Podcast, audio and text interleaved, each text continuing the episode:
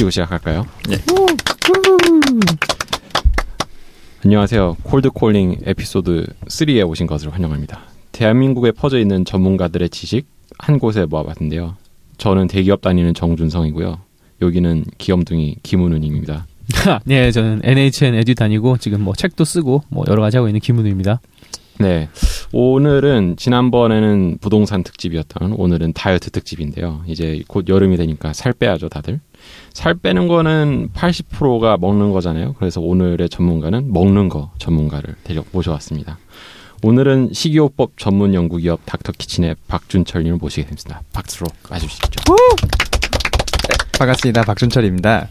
네, 어 그리고 오늘 여기 저희 게스트로 간호사님이 한 분 계셔서 중간 중간에 저희가 쓸데없는 얘기를 하면은 막 이렇게 절레절레 해주실 거예요. 리액션 해주실 거예요. 그래서 엄청 긴장되고 있어요. 네, 우리가 약간 조금 일상생활에서 듣는 그 음식에 대한 상식과는 살짝 다른 얘기를 할 수 있을 것 같긴 한데요. 음, 네. 어, 우선 박준철 님이 계신 식이요법 전문 연구 기업이라는 거. 어, 닥터 키친이란 무엇을 하는 곳인가요? 식이요법 전문 연구 기업이라고 아까 설명하긴 했지만 약간 조금 디테일하게 말씀해 주실 수 있을까요? 연구를 한다는 게 무슨 뜻인가요? 네. 네. 이제 저희가 그 항상 저희가 얘기를 하고 있는 게 저희가 푸드테크 쪽이 아니라 헬스케어 쪽 스타트업이라고 얘기를 하고 있거든요. 음. 사실 저희가 뭐 당뇨를 시작으로 뭐 대사증후군, 이제 고혈압, 고지혈증, 그다음 비만 이런 질병들에 대한 음식 어떻게 먹으면 건강하게 먹을 수 있는지 이런 것들이 연구를 하고 있고요.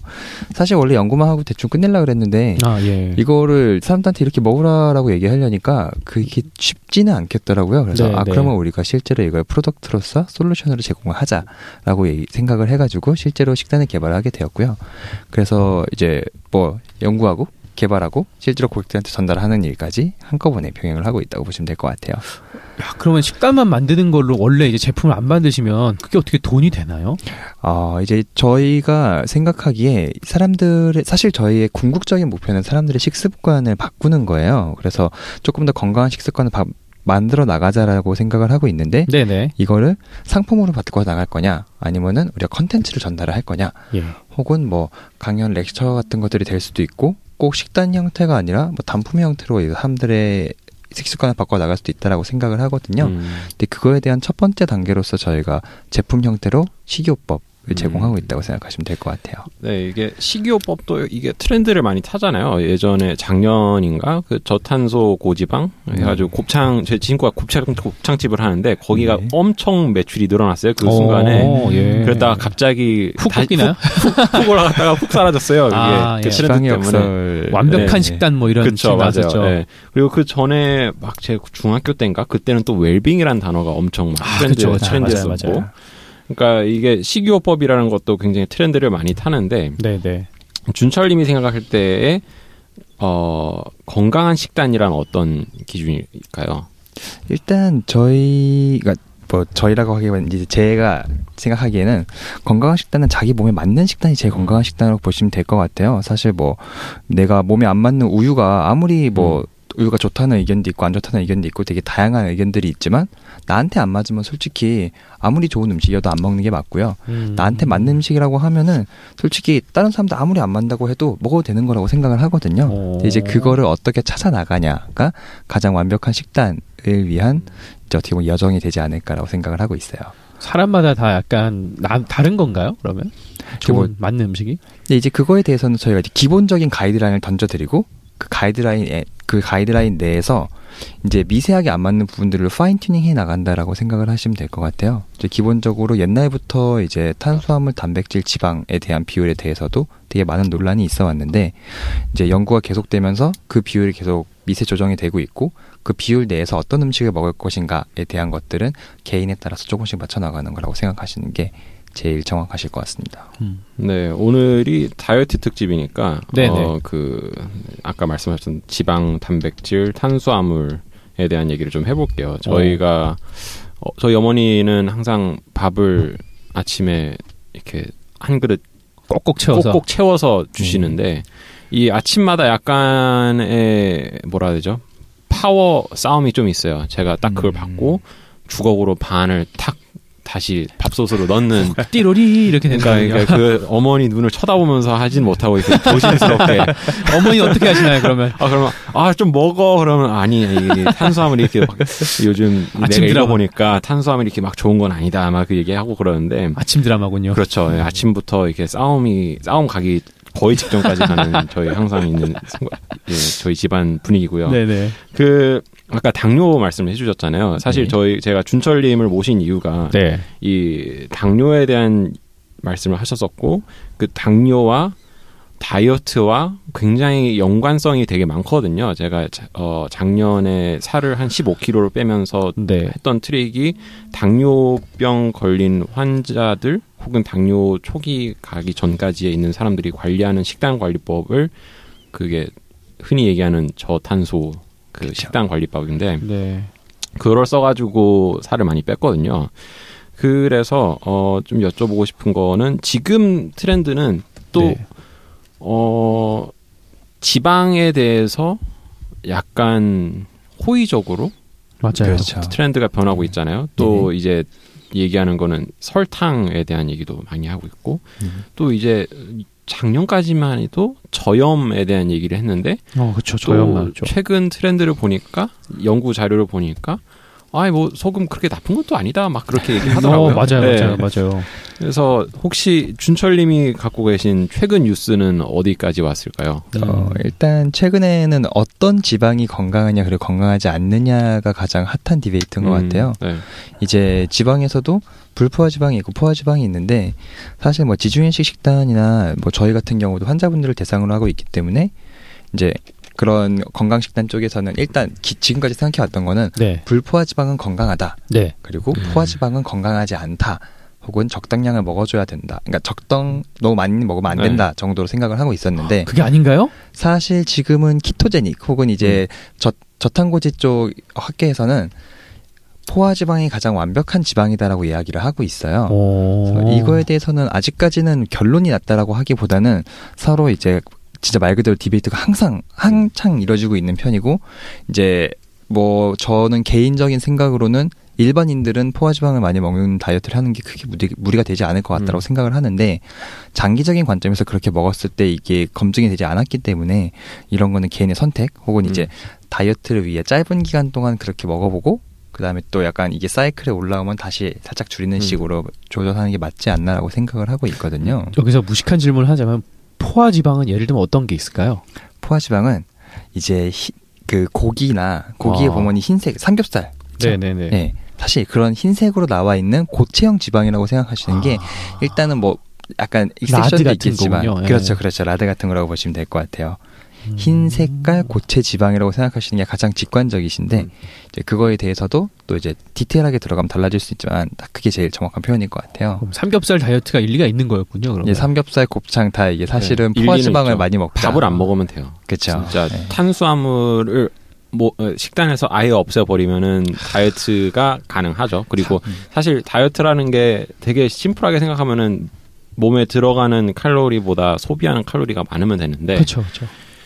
어 일단 적게 먹는 거가 힘들죠. 적게 먹는 거가 힘들고 그렇죠. 그렇죠. 정말 힘들죠. 네, 정말 힘들고 아까 어 지금 제가 어떻게 이거를 피, 너무 많은 말씀 많은 좋은 말씀을 해줘가지고 음. 어디에 포커스를 맞출지 살짝 고민 중인데 그러니까 케토제닉이라는 단어가 살짝 나왔으니까 그거에 대해서 좀 얘기했다가 다시 한번 이 뭐지 어, 살 빼고자 하는 사람들이 듣고 있을 것 같으니까 살 빼는 음. 방법에 대해서 좀 더 얘기를 해볼게요. 그걸 하면은 아마 키톤 얘기를 하면서 호르몬 얘기 좀 하고 아마 그렇게 넘어갈 것 같은데. 아, 뭔 말인지 하나도 모르겠는데. 그렇죠. 네, 여기서부터 조심히 들어야 잘 들으면은 아마 어 제가 제가 살 뺐던 비법과 살 빼는 방법 그 어떻게 보면 절대적으로 모두가 할 수 있는 방법에 대해서 좀 얘기해 볼 수 있을 것 같은데요. 펜과 종이 준비하시고 들어야 될 것 같습니다. 네, 그렇죠. 여기서부터는 잘 들으셔야 됩니다. 그렇다면은 어 아까 나왔던 용어 케토제닉에 대해서 조금 얘기를 해볼게요. 케토제닉에 대한 기본적인 그 기전부터 설명을 드려야지 이게 뒤에 것이 이해가 이해가 편하실 것 같아서 네. 간단하게 네. 설명을 드리자면 케토제닉은 기본적으로 탄수화물 섭취를 극적으로 줄이고 그다음에 이제 우리 몸의 대사를 탄수화물을 베이스로 돌아가는 게 아니라 지방을 베이스로 돌아가는 것으로 전환시키는 음. 식단의 일종의 방법이라고 생각하시면 될 것 같아요. 식이요법의 한 방법 중 하나죠. 네. 그래서 사실 뭐 탄수화물을 얼마나 먹어야 되느냐에 대해서는 되게 여러 가지 이야기들이 있지만 되게 처음에 아주 타이트하게 들어간다라고 하면은 20g 이내로 하루에 섭취를 해라 라는 식으로 얘기가 나오고 있거든요. 20g이면 어느 정도인가요, 이게? 각설탕 하나 3g이거든요. 그러면은 이 각설탕 8개도 못 먹는 거죠. 밥 한 숟갈. 7개도 못 먹는 거죠. 네. 밥한 숟갈이 그한 한 숟갈보다 조금 더 들어가긴 하겠네요. 음. 20g이면. 음. 네. 그러니까 거의 안 먹는다고 보면 돼요. 그게 하면은 그게 몸에 좋나요, 준철님? 그게? 뭔가, 뭔가 뭔가 밥으로 살아야 되는데 준성님 어머니 말대로 밥심 아이가 이거 아닙니까? 예? 어떤가요? 네, 예. 사실 이 모든 문제의 핵심은 그러니까 탄수화물이 나쁜 건 아니에요. 네, 나쁜 탄수화물은 아니에요. 우리가 되게 저비용으로 좋은 에너지를 얻을 수 있는 아주 그러니까 좋은 영양소잖아요. 탄수화물 혐오를 좀 멈춰야 그쵸? 된다. 네. 네. 근데 탄수화물이 문제가 되는 이유는 우리가 너무 많이 먹고 있어요. 아하. 그래서 우리가 탄수화물을 보통 이제 식이 식이 가이 그 한국 식약처에서 발행하는 식이 가이드라인 같은데 보면은 탄수화물 섭취를 이제 60에서 60% 정도로 이제 보통 제한을 하고 있거든요. 근데 사실 우리나라 사람들은 밥을 정말 많이 먹기 때문에 네. 현실적으로 탄수화물을 통한 영양소 섭취량이 70%가 넘어가는 경우도 꽤 많아요. 음. 그리고 뭐 밥만 있는 게 아니라 사실상 뭐 파스타, 라면, 면 종류 같은 것들도 거의 대부분 탄수화물이 이루어졌다 고 보시면 되시니까요. 그래서 이렇게 과다한 탄수화물 을 섭취하게 되면은 이제 결국에 다이어트 문제가 되게 되는 건데 이거를 다시 다이어트로 살짝 끌고 돌아가 보게 되면은 네네. 우리가 지방을 먹는다고 지방이 쌓이는 게 아니에요. 우리가 뭐 예를 들어서 멸치를 많이 먹는다고 뼈가 튼튼해진다는 거는 사실 그 효과가 그렇게 크지 않다라는 얘기도 많고 음. 그리고 우리가 그렇다고 뭐 생선 누나를 먹는다고 눈이 갑자기 좋아지는 것도 아니잖아요. 지방을 먹는다고 지방이 생겼으면은 열심히 저희는 소근육을 먹었어야지. 그렇죠, 그렇죠. 그렇게 치면은 저희가 진짜 뭐 지방이랑 단백질 같이 사실 섞여 있는데 그러면은 뭐 고기만 먹으면 갑자기 막 몸이 근육질이 된다던가 음. 그런 것들도 아니잖아요. 그렇죠. 네.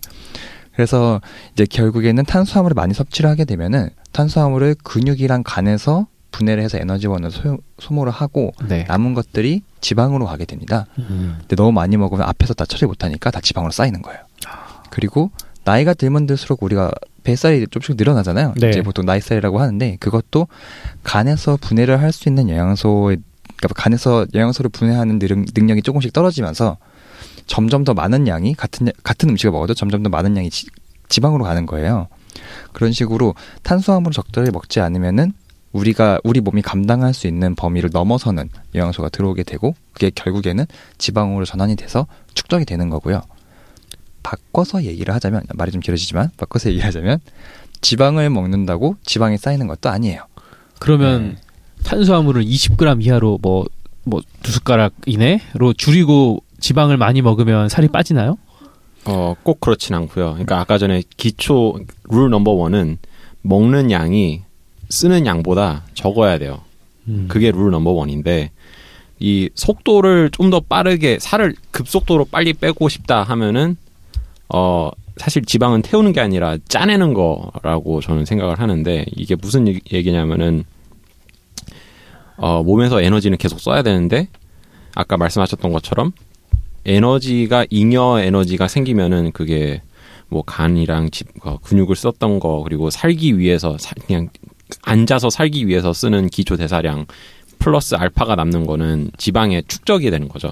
음. 그러니까 그 축적된 거를 짜내는 작업을 하는 거죠. 음. 그러니까 그 짜내는 작업을 하기 위해서는 어떤 현상이 필요하냐면은 인슐린이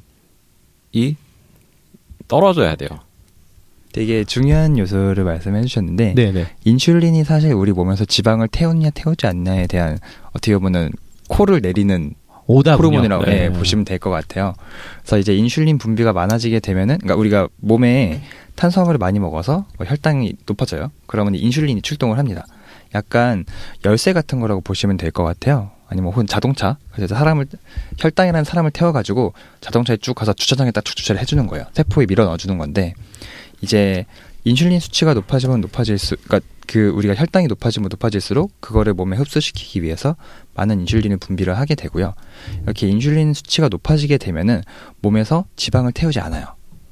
그리고 이제 우리가 오히려 바꿔서 얘기를 하면은 탄수화물 섭취를 줄여서 인슐린 분비 자체를 낮출 수 있다라고 하면은 오히려 지방을 지방을 태워서 거기서 에너지를 얻기 때문에 다이어트를 하기 위해서 사실 탄수화물 섭취를 줄이면 줄일수록 우리 몸에 있는 지방을 태워서 에너지원으로 활용하게 된다는 거죠. 음. 네. 그래서 결론을 말씀드리자면은 살을 빼기 위해서는 인슐린을 잘 조절하면 된다 라고 작년에 제가 결론을 내리고 그걸 통해서 살을 뺐는데 제가 한 방식은 간헐적 단식을 했어요. 한 18시간 굶으면은 인슐린 레벨이 쭉 떨어지면서 지방을 조금씩 태우기 시작하는 거죠. 시가, 지방을 태울 수 있는 시간을 주는 거예요, 몸한테. 그렇죠. 그러다 보면은 살이 좀 잘 빠지더라고요. 어, 여기서 인슐린 얘기 나왔으니까 당뇨 얘기도 잠깐 해 볼게요. 사실 인슐린이 망가졌다는 건 당뇨가 당뇨가 인슐린이 망가지면 생기는 일인 거잖아요. 예, 그렇죠. 네. 그래서 그 아까 당뇨 환자들을 위한 식단을 만드시다고 하셨는데 그러니까 이 식단이 제가 볼 때는 다이어트 식단에도 굉장히 도움이 될 거다라고 생각을 해서 여쭤보고 싶어요. 다, 당뇨 환자들을 위한 식단은 어떤 요소가 있을까요? 음. 일단 제일 중요한 거는 아까 말씀드린 것처럼 탄수화물 섭취량 자체를 줄이는 거예요. 이제 음. 보통 우리나라에서 당뇨라고 명칭이 되어 있기 때문에 많이들 오해를 하시는데 설탕이 당이 아니라 사실 탄수화물 전체를 줄이는 작업을 하셔야 되고요. 음. 그래서 그런 식으로 저희 식단도 구성이 되어 있습니다. 그래서 아까 저희가 탄수화물 섭취를 많이 하게 되면은 이 탄수화물을 저희가 포도당 형태로 우리 몸에서 분해를 하게 음. 되고요. 그 포도당을 인슐린이라는 호르몬이 나서 가지고 세포에 밀어 넣어 주는 거예요. 그 밀어 넣어 줄 때 이제 당뇨 환자분들 같은 경우는 밀어 넣으려고 하는데 이게 잘 안 들어가요. 점점 인슐린 저항성이라는 게 높아져서 포도당 한 개를 넣기 위해서 그냥 비유적으로 포도당 한 개를 넣기 위해서 인슐린 하나씩 붙어서 들어갔다면은 이 한 개로 안 되는 거예요. 그러면 두 개, 두 개를 넣어서 흡수를 시킵니다. 또 안 되면 세 개를 넣어서 흡수를 시켜요. 그런 식으로 점점 인슐린 저항성이 높아지면은 췌장에서는 인슐린을 막 내보내 버리는 거예요. 뭐가 됐든지 간에 혈당이 너무 올라가면은 사람이 위험해지기 때문에 이제 그거를 어떻게 해서든 세포 안으로 밀어넣기 위해서 인슐린을 마구 분비를 하는 거죠. 근데 문제는 이렇게 췌장이 무리를 하다 보면은 어느 순간 인슐린 분비 혹은 조절 기능 자체가 망가지는 경우가 생기고요.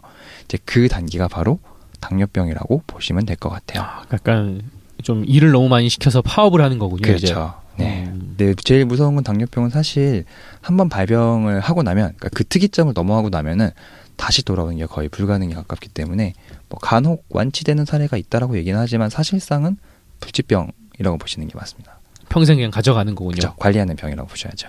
네. 네. 그러면 그 당뇨병이 왜 다이어트 식단에도 좋은지는 알겠는데 그러면 탄수화물 줄인 거 말고 또 없나요 특징이? 탄수화물 줄인 거 말고. 예. 지금 하나밖에 안, 안 하셔가지고 줄인 게 탄수화물 줄이기. 네. 사실 탄수화물을 줄이 제일 중요한 거예요. 탄수화물을 줄이면 그러면 그 에너지를 뭘로 채우느냐? 사람이 뭐가 됐든지 간에 우리가 하루에서 50% 넘는 칼로리를 탄수화물 을 통해서 얻고 있으니까 이걸 무엇 가지고 그걸 대체해 줄 거냐라고 하는 것이 중요한데요. 이제 그래서 사실 저희는 단백질이랑 그 지방을 골고루 높이는 전략을 취하, 취했어요. 그래서 저희가 가지고 있는 식이 가이드라인은 이제 지중해식 다이어트 쪽을 저희가 협회방을 하고 있는데요. 이제 지중해식 다이어트 같은 경우는 이제 양질의 단백질 그리고 양질의 지방을 하, 이제 섭취를 늘린다라는 게 핵심 포인트고요. 양질의 지방에 대해서는 아까 말씀드린 것처럼 논란의 여지가 있을 수는 있지만 저희는 불포화 지방 쪽을 높였다고 보시면 될 것 같아요. 양질의 단백질은 뭔가요? 사실 양질 단백질에서는 양질 단백질이라고 할 수 있을 만한 게 음식에서 오는 단백질이 제일 양질 단백질이라고 보는 게 음. 편하실 것 같아요. 뭐 저희가 그렇다고 막 단백질 등급을 나누고 뭐 흡수가 잘 된 단백질 찾고 이렇게까지 하는 거는 음식 그 식사 레벨에서는 조금 어려운 부분이 있기 때문에 네네네. 네, 네. 네, 저희가 이제 인공 단백질 넣지 않는 정도 선이라고 보시면 될것 음. 같습니다. 그러니까 여기서 잠깐 제가 짚고 넘어가고 싶은 게 탄수화물을 줄이는 거 외에 할 게 있느냐라고 말, 물어보셨잖아요. 사실 우리가 에너지원으로 쓰는 음식의 요소가 탄수화물, 지방, 단백질밖에 없어요. 그래서 그러니까 하나를 줄이면 나머지 두 개로 채워야 되는 거죠. 그거밖에 없는 거죠. 그 당, 몸 혈당을 내리기 위해서는 탄수화물을 줄여야 되니까 나머지로 그 어, 줄여진 부분을 채운다라고 보시면 되고요. 비타민이나 뭐 미네랄 이런 거는 약간의 에너지와는 별개의 요소라고 보시면 됩니다. 그렇죠. 네. 지중해식 다이어트는 왜 그럼 지중해식 다이어트라 그러는 건가요? 이게 지중해 사람들이 정말 그렇게 먹나요? 막? 예, 그렇죠. 예. 지중해 지중해 사람들이 많이 먹는 식단을 분석해 보니까 이렇게 먹더라라고 해가지고 지중해식 다이어트라고 보시면 될 것 같고요. 그래서 사실 여기서 핵심은 올리브유예요. 이제 음. 올리브유를 많이 먹어라 이런 얘기를 많이 항상 하고 있거든요. 네. 실리콘밸리가 지금 trendy한 게 bulletproof 커피라 커피라고. 그렇죠. 네네네. 어, 커피에다가 버터 하나 넣고 코코넛 오일 넣고 섞어서 하면은 이 커피 한 잔 자체가 한 600칼로리가 돼요. 600칼로리였지만 그걸 먹으면 이제 다 살이 빠진다는 거군요. 놀랍게도. 살이 빠지는 게 아니라 그거를 먹으면은 포만감이 와요. 그러니까 네. 되게 배가 차서 먹고 싶지가 않죠. 어. 그러면은 그 안 먹기 때문에 살이 빠지는 거예요. 그리고 어. 탄수화물을 안, 적게 먹게 되기 때문에 거기서 또 extra로 살이 빠지는 그렇죠. 거고. 그래서 그러니까 코코넛 오일이랑 버터가 들어간 커피랑 뭐 베이글이랑 같이 먹으면 아무 효과가 없는 거죠. 네. 그 먹고 빵을 먹으면 빵을 시너지가 나서 네, 그렇죠. 덧지 주다니. 그거 라면 한 그릇 때리면 그렇죠. 네. 그냥 뭐 예. 그렇죠. 그러니까, 네, 그래서 아까 전에 말씀드렸던 그 간헐적 단식도 어떻게 보면은 이 호르몬의 시간을 주는 건데 뭐 장기 24시간 단식도 가능하고 뭐 그렇지만 이거를 그냥 하라는 건 아니지만 어 조금 음식에 대한 어 어떻게 보면 감성적인 애착을 조금 버리는 게 가장 중요한 것 같아요. 다이어트 할 때에는 일단 당뇨병 환자분들의 식단을 보고서 배우는 점도 있지만 어 지금 어머니를 디스하시는 건가요? 지금? 아닙니다. 살, 네. 한국은 밥심인데. 아, 그렇죠. 그거를 아 제가 이거 엄마가 안 들으니까 사실 살 뺄 때는 일부러 아침 식사를 안 했어요. 네. 그러니까 그 텐션이 있더라고요 집에. 아 그냥 네. 그냥 무작정 출근해서 거기서 네, 방탄 커피 한 잔 때리는 뭐 이런 그, 식으로. 네, 그렇죠. 그러니까 18시간을 굶으려면 어떻게 해야 되냐면은 6시간 6시 저녁 6시에 밥을 먹고 네. 그 다음 날 12시에가 되는 거예요. 18시간이면은. 네. 그러니까 아침을 뭐 안 먹어야 되는 거예요. 음. 그래서 이렇게 하다 보니까 살이 잘 빠지더라고요. 근데 그때 당시에는 뭐 출근해야 되니까 일부러 아침 일찍 출근하고 어머니를 보기 보면은 밥을 먹이니까 어머니와 멀어져야 집안과 멀어질 수 있다. 그렇죠. 이 어머니와 멀어져야 다이어트를 성공할 수 있습니다. 아니 부모님이 아침에 밥을 꼭 먹어야 된다라는 그 네. 명제는 되게 거스르기가 어려운 그렇죠. 얘기라 가지고 네. 항상 그 세상을 잃은 표정을 지으시잖아요. 네. 아침 그렇죠. 안 먹어요 딱 하면은 네. 하... 네. 그러니까, 마음이 무너지죠. 맞아요. 그러니까 그 사실 간헐적 단식이라는 걸 안 해도 살은 빠질 수 있어요. 아까 전에 말씀드렸던 것처럼 칼로리 수가 적으면 되는데 어 효과적인 다이어트를 하기 위해서는 시간 먹는 얼마나 먹느냐보다는 언제 먹느냐가 전 더 중요하다고 생각하거든요. 왜냐하면 아까 말씀하셨던 것처럼 그 예를 들어서 하루 24시간 동안 어 각설탕을 계속 먹어요. 한 시간에 하나씩. 그러면 칼로리 자체는 적은데 이게 계속 인슐린 레벨은 올라가 있는 거죠. 그쵸. 계속 설탕이 들어오는 거니까. 그리고 그, 그런 상태에서는 살이 건강하게 빠지지가 않는다고 하더라고요. 맞아요. 네.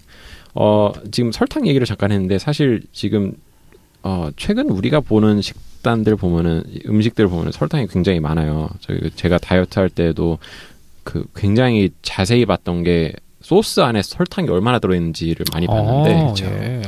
그렇게 보니까 막 건강식이라고 나온 그런 쉐이크도 설탕이 엄청 많더라고요. 그래야 먹으니까 사람들이. 그렇죠, 그렇죠. 그래야 먹으니까. 그러니까 당이 떨어진다고 스트레스 받는 것도 설탕의 요소가 굉장히 높은 거거든요. 이게 설탕이라는 게 진짜 각설탕이 아니라 그냥 당, 과당이 될 수도 있고 그런 건데 어 제가 알기로는 탄수화물에서 나오는 당과 설탕에서 나오는 당은 다른 당이라고 들었거든요. 그렇죠. 네. 네. 사실 그 조금 더 카테고리화를 시켜드리자면, 네. 그러니까 탄수화물의 종류 크게 세 개로 나눌 수 있거든요. 네. 그래서 오. 어. 처음에는 이제 단순 서, 단순당 설탕이 있고요. 이제 그 다음에는 우리가 흔히 되게 잘 알고 있는 식이섬유라는 네. 게 있고요. 그 다음에 이 두 가지는 보통 영양 성분표에 항상 나와 있는데 좀 더하면 안 맞아요. 예를 들어서 뭐 음. 탄수화물 10g이고 음. 거기에 당류 2g이고 식이섬유 1인데 그럼 나머지 뭐지? 아, 1 더하기 4군요. 예. 네.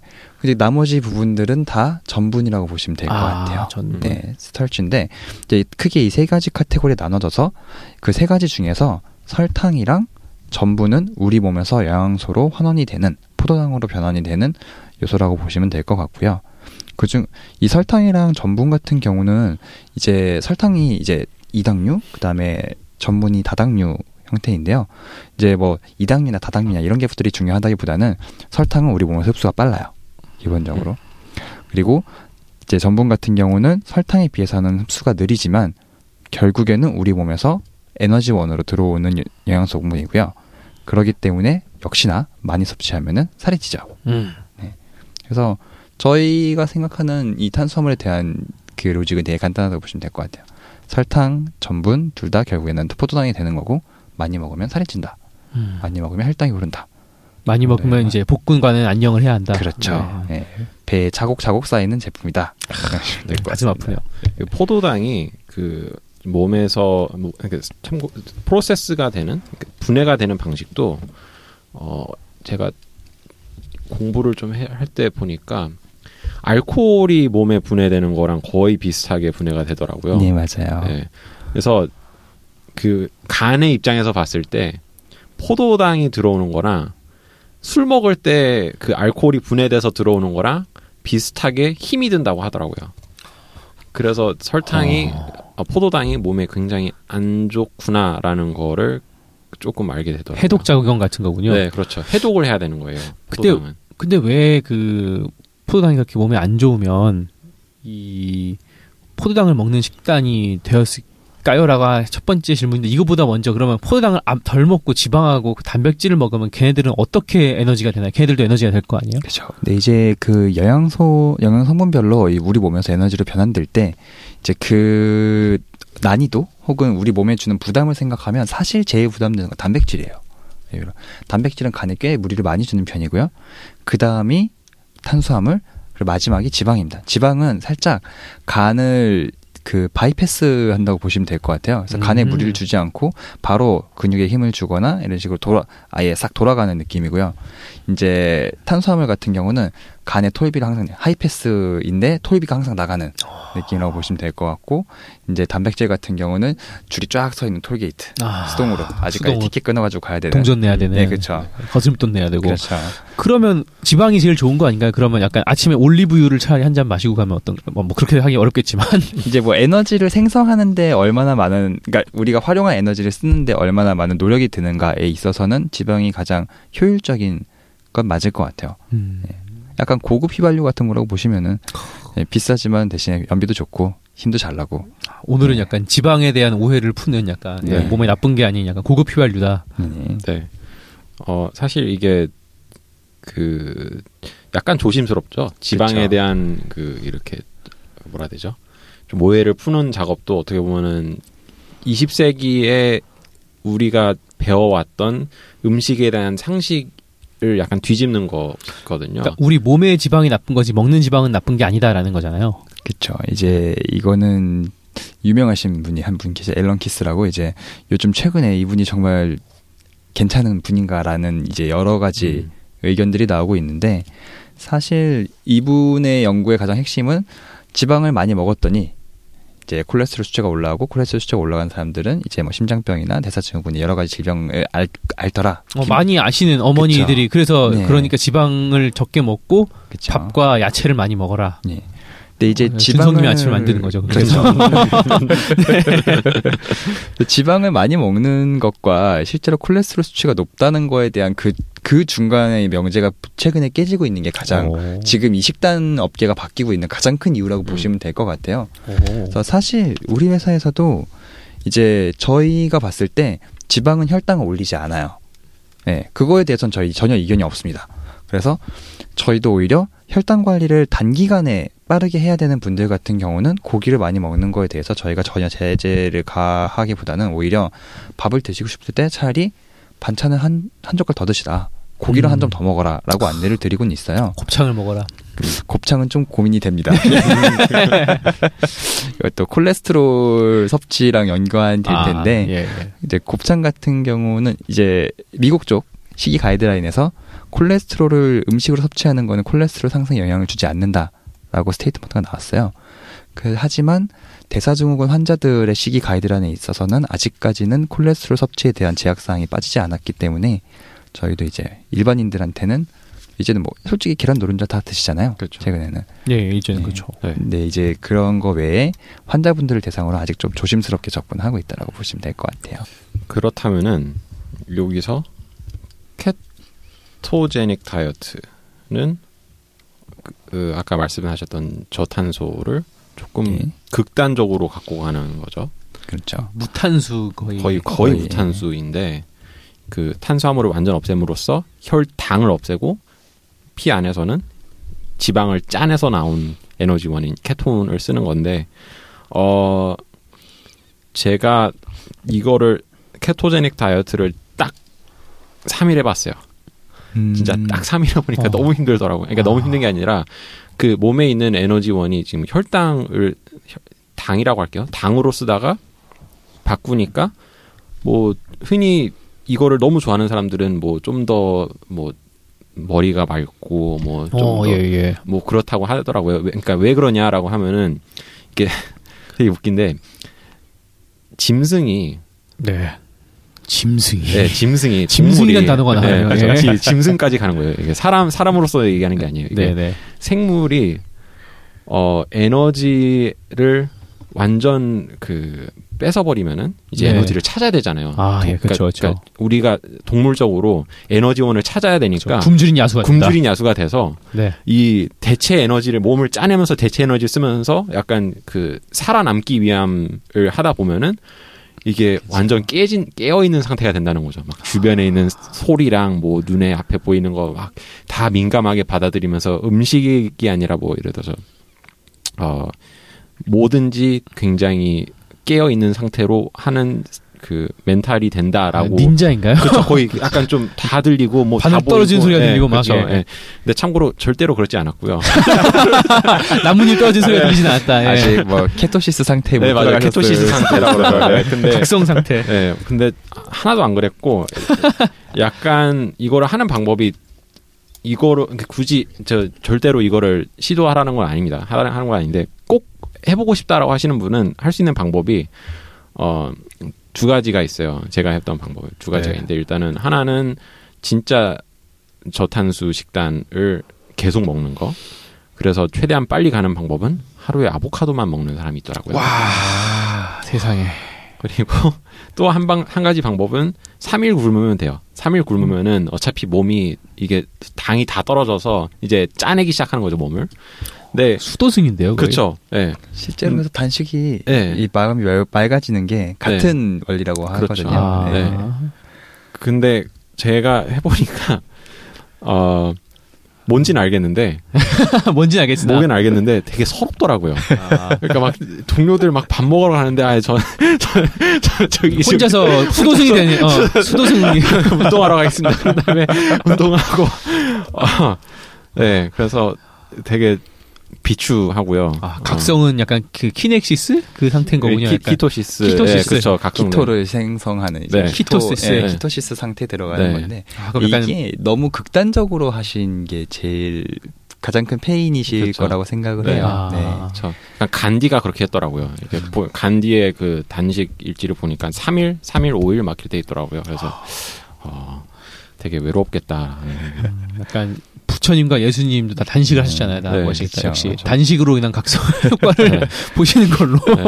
근데 이제 마음이 머리가 맑아진다는 거에 대한 이게 아주 없는 말은 아닌 게 그렇죠. 사실 네. 케토제닉 다이어트는 처음에 신경 치료용으로 개발된 맞아요. 식단이에요. 아, 신경을 치료하는 건가요? 네, 이제 ADHD나 이제 파킨슨 혹은 이제 알츠하이머 이런 쪽에서 아, 집중력이 떨어지거나 아니면은 이제 신경계에서 뭔가 문제가 있는 사람들한테 이거를 정상적인 사이클로 돌려주기 아. 위한 방법 중 하나로 키토제닉 다이어트가 나왔던 거고요. 아, ADH도 서러운데 밥까지 안 먹이는 건가요? 와. 아니죠. 오히려 고기를 많이 먹이는 거죠. 아, 비싼 뭐, 밥을 먹어야. 어, 네. 좋네요. 네. 갑자기 그렇게 얘기하니까 갑자기 확 삼겹살만 먹어라. 예, 밥은 먹지 마라. 네. 네. 그 사람들이 많이들 오해를 하시는 게 이제 ketogenic 다이어트를 하면은 항상 삼겹살 먹어야 될 것 같고 밥을 버터에 막 볶아서 먹어야 될 것 같고 이제 고기를 많이 먹어야 된다는 거에만 되게 집중하시는데 네. 사실은 야채를 되게 많이 먹어야 되거든요. 야채 음. 엄청 많이 먹어야 돼요. 네. 네. 야채가 어. 대접 수준으로 먹어야 네. 이거 밸런스를 맞출 수 있기 때문에 왜 어떻게 왜 밸런스를 맞춰야 되죠? 근데 이제 고, 지방만 먹는 게 아니에요. ketogenic 다이어트는 ketogenic 다이어트에서도 탄수화물을 이제 10% 정도 섭취하는 걸로 보통 가이드를 잡고 있는데 네네. 탄수화물 10%를 먹는데 거기서 곡물류를 제한을 하고 있어요. 아. 곡물류 곡물류를 제한을 하고 탄수화물 10% 먹으려면 진짜 풀을 아까 말씀드린 것처럼 대접으로 먹어야 그 과일도 안 되는 거니까 네, 예. 과일도 과당이 들어있기 그러니까요, 때문에 그런 그러니까요. 것들 피하고 있거든요. 많지 않죠. 야채로 탄수화물이 야채 탄수화물이 있긴 한가요? 어, 뭐 당근 먹으면서 해야 된다는 거잖아요. 있죠, 있죠. 당연히 있어요. 아, 네. 세상에. 아 야채도 먹어야 되는 게 있고 네. 먹으면 안 되는 게 있어요. 그렇죠. 또 아, 복잡하네요. 뭐 감자 안 되고. 그쵸 뭐 감자는 뭐 감자 튀김 먹으면서 네, 하면 뭐. 그쵸. 감자는 보자마자 전분이잖아요. 네, 그쵸. 딱 KFC 딱 먹으면 되는데 그러면. 그래서 막 그때 예, 들은 얘기로는 케토제닉 다이어트 제도를 하려면은 샐러드를 진짜 돈이 어, 많아야겠네요. 돈이 진짜 많아야 돼요. 돈이 많아요. 잘하려면 돈이 많아야 돼요. 어, 약간 밥 일곱 공기 정도의 샐러드를 먹어야 된다고. 와 세상에 네. 밥 일곱 공기라고요? 네. 그래서 그 어머니가 등짝을 때릴만 하겠죠. 풀만 먹는 놈이 되는 거죠. 네. 네. 근데 그렇게 하는 이유가 어, 케토제닉 다이어트나 이런 다이어트를 한다는 거가 간에 무리가 돼요. 아. 네. 간에 무리가 많이 가, 가가지고 왜냐면은 그 안 하던 짓을 하니까 하니까 음. 그래서 간을 도와주기 위해서 이렇게 그 샐러드를 먹으면서 해독을 좀 해주는 거죠. 장에도 무리가 많이 가는 네, 그쵸. 편일 수 있기 때문에 고기가 아무래도 조금 더 소화시키기가 어렵잖아요. 그래서 그렇죠. 소화를 돕기 위해서 식이섬유를 많이 같이 네. 섭취를 해주시는 게 중요하고요. 그리고 키토제닉 다이어트 그래도 저 좋은 점도 있습니다. 이제 아까 말씀드린 것처럼 탄수화물은 간에 무리를 많이 주고 네. 단백질도 무리를 많이 주는데 지방은 간에 살짝 피해 간다고 말씀드렸잖아요. 네네네. 그래서 주량이 세진대요. 아. 간의 힘이 강해지는 네, 간이 쉬니까 다른 네. 데로 이제 힘을 쓸수 있는 거죠. 아. 러시아 형님들이 아. 그래서 그렇게 술을 잘 드시나요? 예. 거의 곡물이 안 나서 충분히 아, 가능한 그치. 얘기. 고기만 먹어야죠. 그냥 아. 강제 육식. 예. 그렇구나. 어, 그건 또 몰랐네요. 네. 사실 진짜 살 빼니까 좀 술이 세진 것 같긴 하더라고요, 저도. 네. 맞아요. 그럴 수가 있나요? 원래 피는 아니요. 피가 많아야 되니까 살이 많을수록 주량이 센 거 아닌가요? 자, 우리가 에너지를 받아들이게 되면은 일단 첫 번째로는 그 에너지원이 근육으로 갑니다. 음. 근육에다가 일단 밀어넣고 네. 남는 에너지가 간으로 가서 간에서 해독을 시키고 거기서 해독되지도 않은 에너지들은 이제 지방으로 가는 건데 네. 몸에 근육이 많으면 앞에서 다 처리해 줄 수 있는 거예요. 그럼 술도 잘 하는 건가요? 그러면은 간에 무리가 덜 가니까 아. 또 간이 쉬잖아요. 예. 근육이 할 일을 대신 해주니까 예. 그럼 또 술이 세지는 거죠. 아, 그럼 슈왈체네거 형이면 뭐막 미친 듯이 좋아하시겠네요. 거예요. 미친 듯이. 네, 그분 또 단백질을 많이 드셔가지고 간이 그렇게 뭐 네. 종국 종국 형님도 보니까 저번에 간이 신부전증 있다고 아이고. 방송에 나오더라고요. 네, 음. 단백질은 확실히 무리가 많이 가는 음. 단백질 조심해야죠. 사실 네. 그리고 단백질이 아까 얘기했던 그 인슐린 레벨을 올려요. 그래서 음. 그 단백질만 먹는다 그러면은 사실 살이 안 빠지죠. 아 오히려 지방을 많이 먹어야 네. 되는 거군요. 그렇게 생각하면 진짜 약간 헬스 클럽 다이어트라고 하는 이런 게 오히려 몸에는 안 좋을 수도 있겠네요. 그럴 수 있죠. 어 근데 약간 이게 헬스 다이어트 할 때에는 단백질을 많이 먹어줘야 돼요. 왜냐하면은 살이 빠질 때 살이 빠진다는 거는 사실 근육도 일정량 빠질 수밖에 없거든요. 그러니까 그거를 막기 위해서 해야 되는 게 근육 운동 엄청 하면서 어 몸한테 시그널을 줘야죠. 어, 나는 이거 이거 써야 돼. 이거 써야 되니까 죽이지 마. 그러면서 제가 제가 드립을 맡고 있는데 차마 여기서 트와이스 시그널을 보지 못했어요. 생각은 났지만 차마 치지 못했어요. 예, 어쨌건 계속 네. 하시죠. 예. 네, 그러면서 이렇게 계속 신호를 주, 고 단백질도 먹고 그러면서 이게 깎여 나가는 거를 막아야 돼요. 음, 네, 그래서 하는 게 단백질과 샐러드 일곱 공기를 먹는 거죠. 네, 등짝을 맞고 어머니에게 등짝을 맞으면서 사실 그래서 운동하시는 분들은 아예 완전한 키토제닉 다이어트 아까 말씀드린 대로 극단적으로 줄이진 못하고요. 네. 운동하기 전에 탄수화물 좀 먹고 운동하셔야죠. 아, 네, 실제로 그렇게. 가이드라인 나가고 있고요. 그러면 소금은 그 방금 소금 얘기를 준성이 하셔가지고 소금 얘기도 좀 해보면 좋을 것 같아요. 소금이 안 좋은 이유는 소금이 이제 소금을 끊는 이유는 다이어트를 하거나 좀 약간 웨이트 트레이닝, 아, 웨이트 트레이닝은 아니죠. 그러니까 뭔가 몸을 가꾸는 사람이 하는 이유는 그게 물을 다 잠. 그렇죠. 아닐까요? 수분 때문에 그리고 붓기 때문에 그렇게 되는 건데요. 이거 두 개로 나눠서 보시면 좋을 것 같아요. 이제 염분 같은 경우는 사실상 고혈압이나 고지혈증 같은 혈관계 질환을 가지신 분들은 확실히 조심을 하셔야 되거든요. 섭취를 줄이는 게 맞는데 이거 우리가 다이어트를 끌고 온다라고 하면은 저염식을 먹으면 일단 살이 빠져 보입니다. 맞아요. 음, 물이 그냥 빠지는 거죠. 네, 붓기가 빠지거든요. 네. 이제 소금이 우리 몸 체내에 있으면은 그 소, 소금들이 수분을 머금기 때문에 음. 얼굴이 퉁퉁 붓잖아요. 우리 라면 먹으면 네. 다음날 아침에 얼굴 붓는 것처럼 붓기가 빠지면서 일단 살이 빠져 보이는데 뭐 염분을 끊는다고 해서 갑자기 그 사- 살이 빠져 있는 게 유지되지는 않아요. 페이크였군요. 네. 약간 복싱 선수가 마지막 1kg 뺄 때 쓰는 얍살이 그쵸. 같은. 그쵸. 네, 네. 막판에 그게 근육엔 별로 안 좋아요. 그러니까 음. 근육은 물이 많이 들어가 있어야 되는데 아. 그래서 근육을 키우는 사람한테는 짜게 먹으라고 얘기를 하거든요. 오히려 오히려. 오. 근데 그러니까 인바디를 하면은 그 뭐라 하죠? 그거를 체내 수 예, 체, 체수분 체수분량 예. 있죠. 그, 그렇죠. 그 음. 그러니까 인바디를 했을 때 지방량은 안 떨어지고 그것만 떨어지면 살이 빠져 보이긴 하거든요. 그렇죠. 근데 그래서 그러니까 근데 어, 소금을 너무 많이 먹는다라고 했을 때 일어나는 부작용이 몸에 물이 차는 건데 근데 근육이 많은 사람한테 몸이 물이 차는 거는 그렇게 나, 나쁜 건 아니거든요. 근데 음. 이미 좀 살이 많이 쪄 있는 분한테 몸이 물이 많이 들어간다라는 거는 그렇게 썩 좋은 건 아니죠. 그렇죠. 네. 음. 사실 한국에서는 워낙에 나트륨 섭취량이 많기 때문에 음. 뭐 운동을 한다고 나트륨 더 챙겨 드세요라고 말씀드릴 필요는 없을 것 같아요. 네, 네. 그렇죠. 뭐 솔직히 국 한 그릇만 먹어도 엄청나게 네. 많은 나트륨을 섭취하기 때문에 네. 그래서 저희도 오히려 나트륨을 계속 줄여라라고 정부에서도. 이거를 유도하려고 하고 그쵸, 그쵸. 이제 예. 건강한 식사를 이제 생각하는 사람들이 계속 얘기를 하는 것도 워낙에 평상시 섭취를 많이 하기 때문에 약간 좀 일단은 적게 섭취하는 쪽으로 확 돌려놓고 그 다음에 이제 정적 적정한 지점을 찾아보자라고 얘기를 하는 거라서요. 음, 네. 그런 뜻이 있었군요. 항상 국 문화니까 한국은. 예. 국이 장난 아니죠. 냉면도 요새 평양냉면 엄청 뜨잖아요. 한 그릇 먹으면 한 1000mg쯤 들어가 있거든요. 들으면. 네. 네. 그거 뭐 라면 먹는 거나 큰 차이가 없어요. 콩국수 먹으면 뭐 그냥 콩국수도 작살나죠. 네. 네. 소금을 음. 먹는 거라고 거의. 그렇죠. 네. 네. 어, 그 지금 조금 정리를 하자면은 네. 일단은 탄수화물을 줄여야 하고요. 탄수화물을 줄이는 방법은 다양하겠죠. 뭐 어머니가 주는 밥을 딱 반으로 탁 줄이던지 혼나든지 눈을, 쳐, 눈을 쳐다보는 게 딱 핵심이에요. 눈을 쳐다보면서 반을 줄여야 돼요. 음, 아니면 준성님처럼 안 먹고 가든지 안 먹고 가든지 어 혹은 그 몸에서 호르몬이 올바른 호르몬이 움직일 수 있는 시간을 주는 그러니까 그게 간헐적 단식을 하는 거죠. 혹은 장기 음. 긴 단식을 할 수도 있고요. 음. 근데 이거를 다 하기 위해서는 사실 어 힘들어요. 그냥 그냥 시작하자 그러면 힘들죠. 뭐 한 끼 굶는 것도 힘든데 당 떨어지고 다 같이 먹어야 되는데 네, 안, 안, 안 굶으면 다 같이 네. 먹어야 되는데요. 네. 그래서 그 습관이라는 게 굉장히 중요하거든요. 음. 습관이라는 게 굉장히 중요하고 어 여기서 팁을 하나 드리자면 그냥 물 먹는 것부터 시작하는 게 가장 중요한 것 같더라고요. 물 많이 먹는 거. 맞아요. 네. 그것보다 더 중요한 건 이제 닥터키친에 가는 습관을 들이니까요 네. 네. 환영합니다. 그래서 닥터키친 얘기를 잠깐 해볼게요. 닥터키친에서 식단을 짜주잖아요. 그리고 식단을 네. 짜주고 식단에 딜리버리를 해주죠.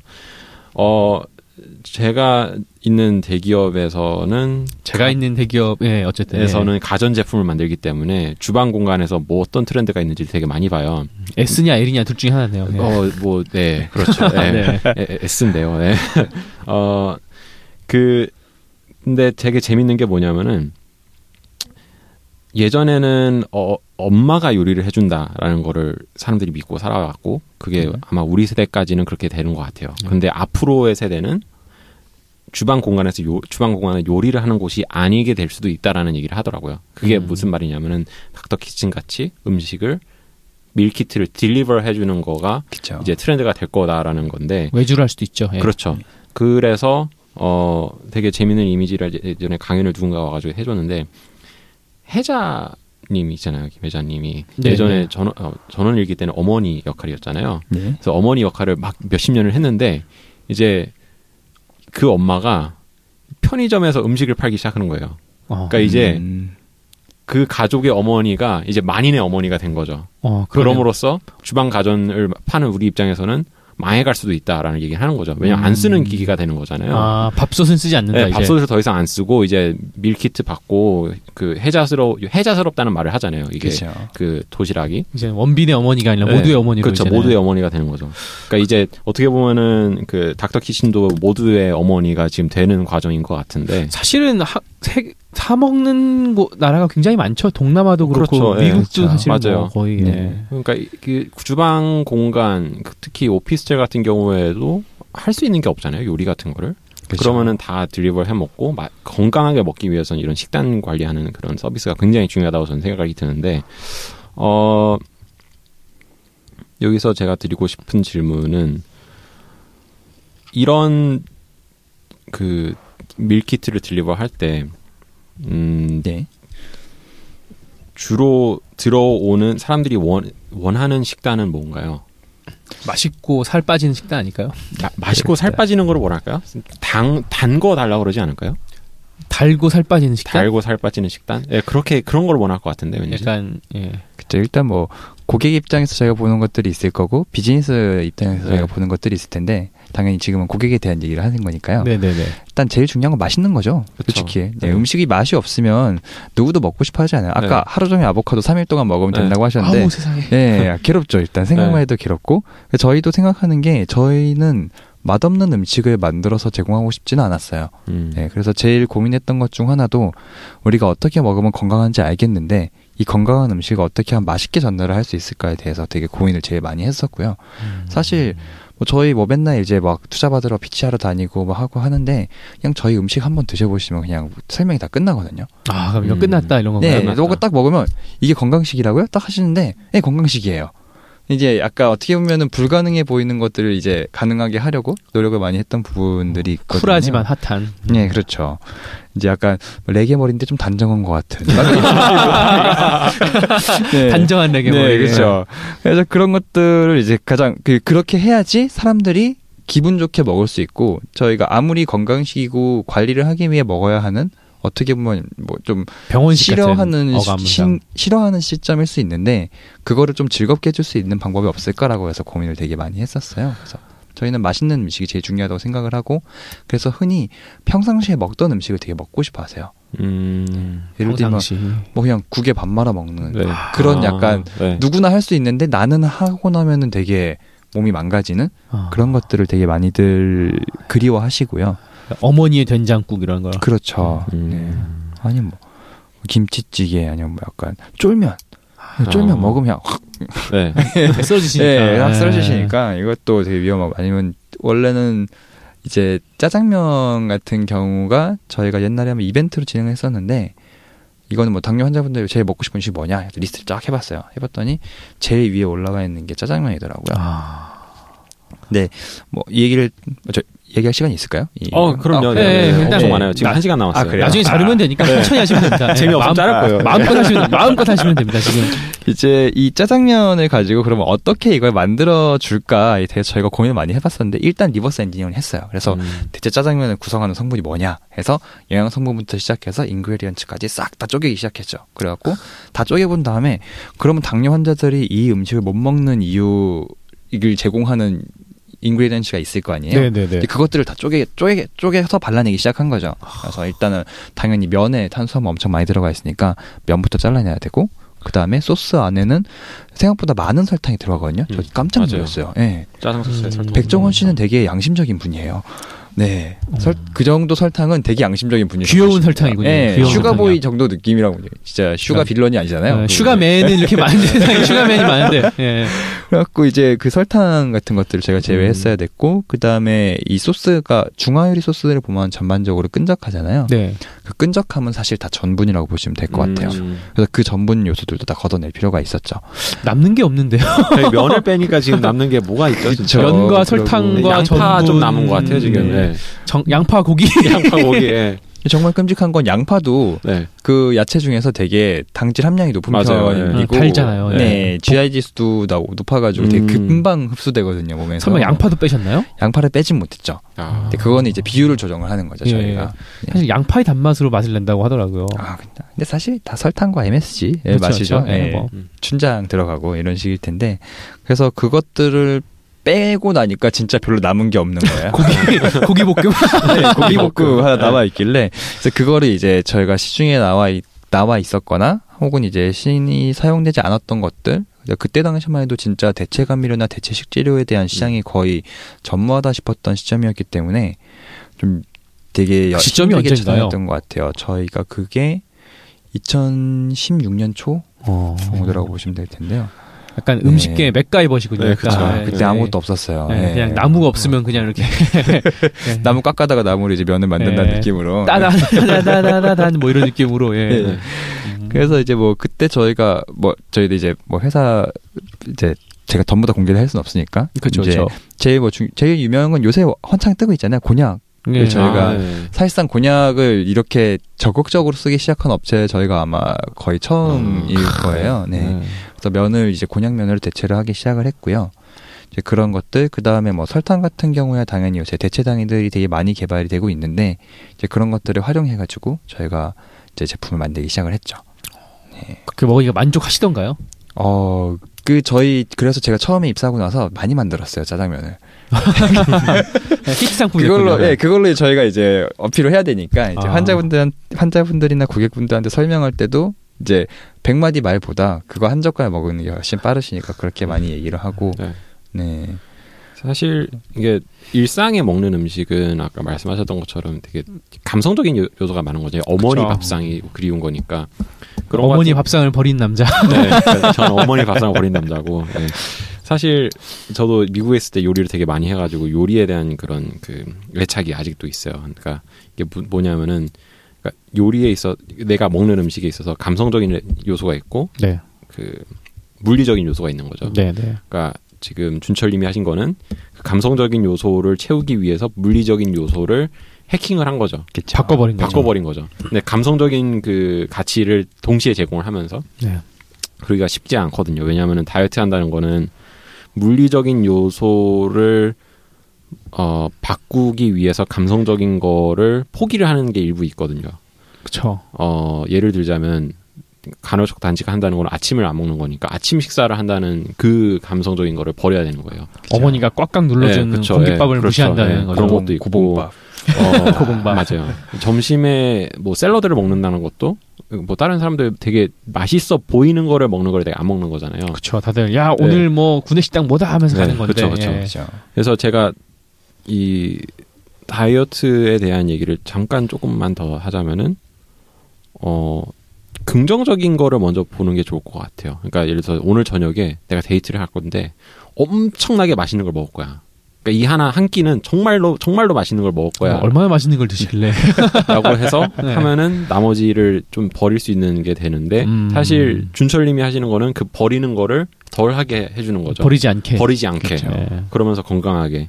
어, 짜장면 얘기를 해주셨는데, 저가 개인적으로 예전에 준철님하고 얘기했을 때 짜장면 소리를 너무 재밌게 들었어가지고, 짜장면을 드시고 입사를 하셨다고 들었어요. 아, 예, 맞아요. 네. 네. 그, 제가 원래는 통신사 쪽에서 일을 하고 있었는데요. 네. 이제 스타트업 쪽에서 일을 해야겠다는 생각이 들어서 여기저기 이제 막 면접 보러 음. 다니던 와중에 예. 이제 이런 회사가 그 회사인지도 모르고 가서 면접을 봤거든요. 어떻게 그 회사인 줄 모르실 수가 있죠? 그 다른 회사인 줄 알고 갔는데 닥터 키친이라는 예. 곳이 그 어떤 회사일까요? 아니, 처, 제가 처음에 갔을 때는 뭐 하는 회사인가요? 얘기를 들어봤는데 그때 이제 처음으로 닥터 키친에 대한 존재를 알게 됐고 사실상 그때 이제 막 회사 내에서 이제 신생 프로젝트로 진행을 했던 부분인데 얘기를 들어보니까 컨셉이 되게 괜찮다라고 생각을 했어요. 아까 말씀드린 것처럼 진짜 사람들이 못 먹는 어떻게 보면 되게 채우지 못하는 그 갈망을 그 욕망을 우리가 채워주는 그런 약간 좀 painkiller 역할도 할 수 있겠다라는 생각이 들어가지고 궁금하더라고요. 집에 가서 바로 주문해봤죠. 갖고 아 이거 주문해보자 해가지고 짜장면 딱 주문해가지고 받아서 요리해서 먹, 먹어보고 솔직히 저 그때 진짜 깜짝 놀랐거든요. 어. 얘기 들을 때는 뭐 해봤자 얼마나 하겠어. 뭐 그리고 맛있어봤자 얼마나 맛있겠어라는 생각을 했었어요. 제가 생각하는 거는 약간 제로 콜라 같은 맛이 예. 나겠지라고 생각을 했었거든요. 근데 이거 먹어봤는데 확실히 콜라는 아니지만 제로 콜라도 아닌 그 음. 어. 콜라에 무한히 가까운 제로 콜라? 어. 네, 제로 콜라의 느낌이 전혀 나지 않는. 어. 그래서 깜짝 놀라고 아 이거는 성공하겠다라는 생각이 들어서 되게 강력 바로 다음날 전화를 했죠. 합류하겠습니다. 이렇게 해가지고.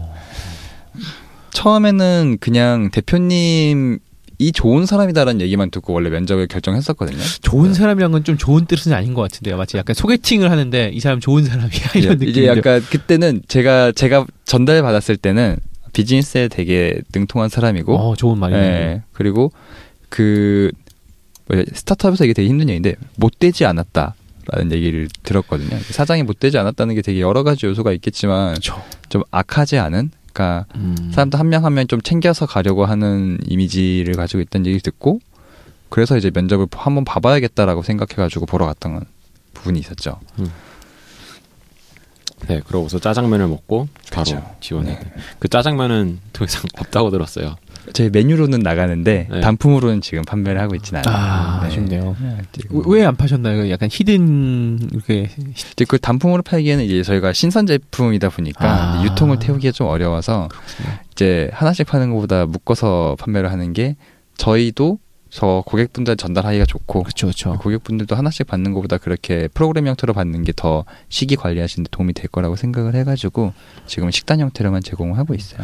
사실 식단 얘기를 많이 하는데 사실 사업적으로는 정말 유통이 어려울 것 같아요. 이거는. 그렇죠. 예, 유통이 제일 사실 신선 식품이잖아요. 그래서 콜드 체인을 배송을 계속 해야 되는 부분이고 음. 사실 우리가 그냥 냉동 피자 하는 것도 아니고 진짜. 네, 그렇죠. 오히려 가장 유통하기 어려운 형태의 제품을 저희가 돌리고 있기 때문에 쉽지는 않은 것 같아요. 그래갖고 그것 때문에 저희도 고민도 많이 했었고 이제 고생도 많이 했었고요. 근데 음. 음. 뭐가 됐든지 간에 지금 저희가 제공하는 형태가 가장 건강한 음식을 가장 맛있는 형태로 먹을 수 있다라고 판단을 해서 계속 유지를 하고 있는 부분이 있습니다.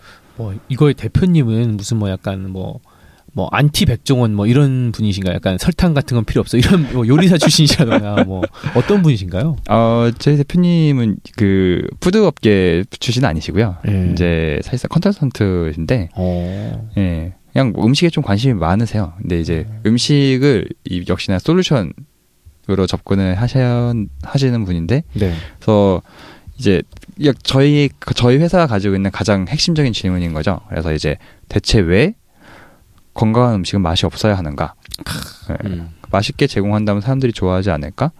왜 안 돼? 뭐 이런 네, 거군요. 이게 왜 안 될까라고 해가지고 시작을 했던 거고요. 음. 그리고 사실 이 당뇨라는 질병이 좋은 거는 바로바로 바로 확인이 되잖아요. 그쵸. 내가 먹고 나서 바로 혈당 체크를 하기 네. 때문에 이제 저희가 막 대놓고 막뭐 뭐, 뭐, 뭐 기적의 식단이라더니 네. 막 이런 얘기를 할 필요 없이 네. 바로바로 바로 직접 고객들한테서 피드백을 받을 수 있는 시장이라고 생각을 했기 때문에 그게 저희가 당뇨라는 식단이 가장 또 매력이 있는 요소 중 하나지 않을까라고 생각을 하고 있습니다. 정말 좋네요. 그거는. 신규 네. 업계가 이기려면 약간 스케일러블한 게 중요한데. 그렇죠. 네. 음.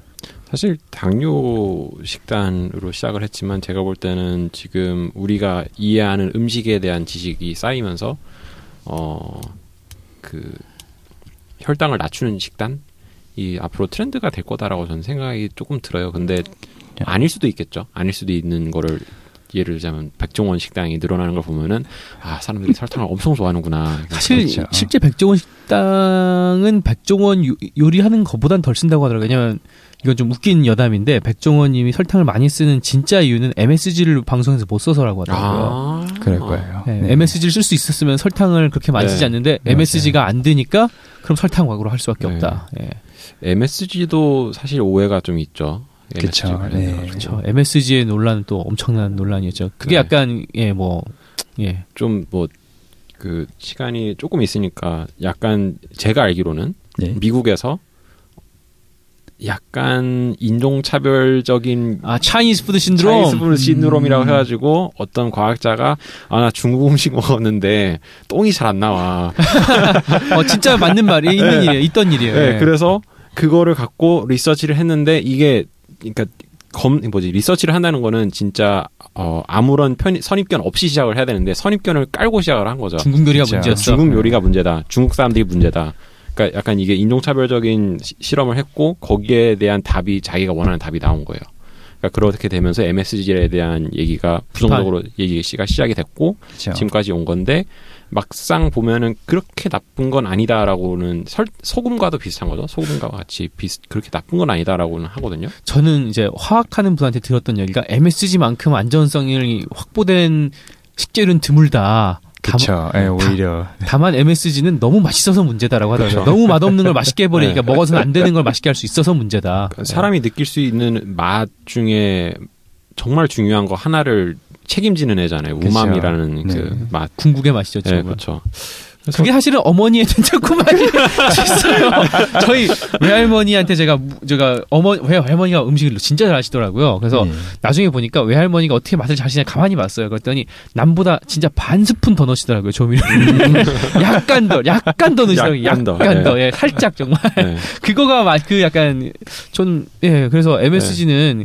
그리고 여담이지만 중국 요리는 결국 그래서 모든 패스트 푸드점을 합친 것보다 이제 중국 요리 더 많거든요 미국에서. 그렇죠. 네. 결국은 승리한 걸로 승리했죠. China money win. 예. 그렇죠. 약간 그런 식으로 우리한테 들어오는 상식이 서양에서 잘못된 프레임으로 시작된 리서치에 의해서 나온 게 굉장히 많아요. 특히 네, 탄수화물 같은 경우에 그 우리가 알고 있는 food pyramid가 아, food pyramid. food pyramid 맨 밑에 가장 중요한 건 빵이에요, 밀이에요, 막 그러잖아요. 시리얼 음. 박스에 네. 나오는 바로 그 전설의 피라미드. 그게 이거 음모론일 수는 있겠지만 그거 리서치 할 당시에 그 뭐냐 가장 그 평당 빠르게 그리고 많이 캐낼 수 있고 가장 돈이 잘 되는 게 옥수수거든요. 그렇죠, 그렇죠. 그 시장의 확산을 위해서 그런 리서치가 진행이 됐었다라는 얘기도 들었고요. 이게 바로 그 흑막인가 음식 음식의 바로 그 흑막 바로 그그 네. 그 회사. 그렇죠. M M 회사. M 회사. M 회사. 그 회사 네. 볼드모트도 아니고 네. 그 회사의 음모다. 그래서 그런 얘기를 듣다 보니까 그러니까 그 시대에는 그냥 특정 한 명이 이게 답이다라고 하면은 그거를 다 답이라고 생각하고서 food pyramid를 계속 이어왔고 음, 우리도 그거를 음, 계속 음, 음, 음, 알아왔는데 어 오늘 그 제가 닥터 키친에 계신 박준철 님을 인터뷰하고자 했던 이유도 그 프레임을 좀 깨고 싶은 욕망이 저, 도 있어요. 지금 닥터 키친도 제가 볼 때는 맛있는 것과 건강한 거를 같이 믹스를 시킬 수 있는 그 거를 하고 계시는 것 같고.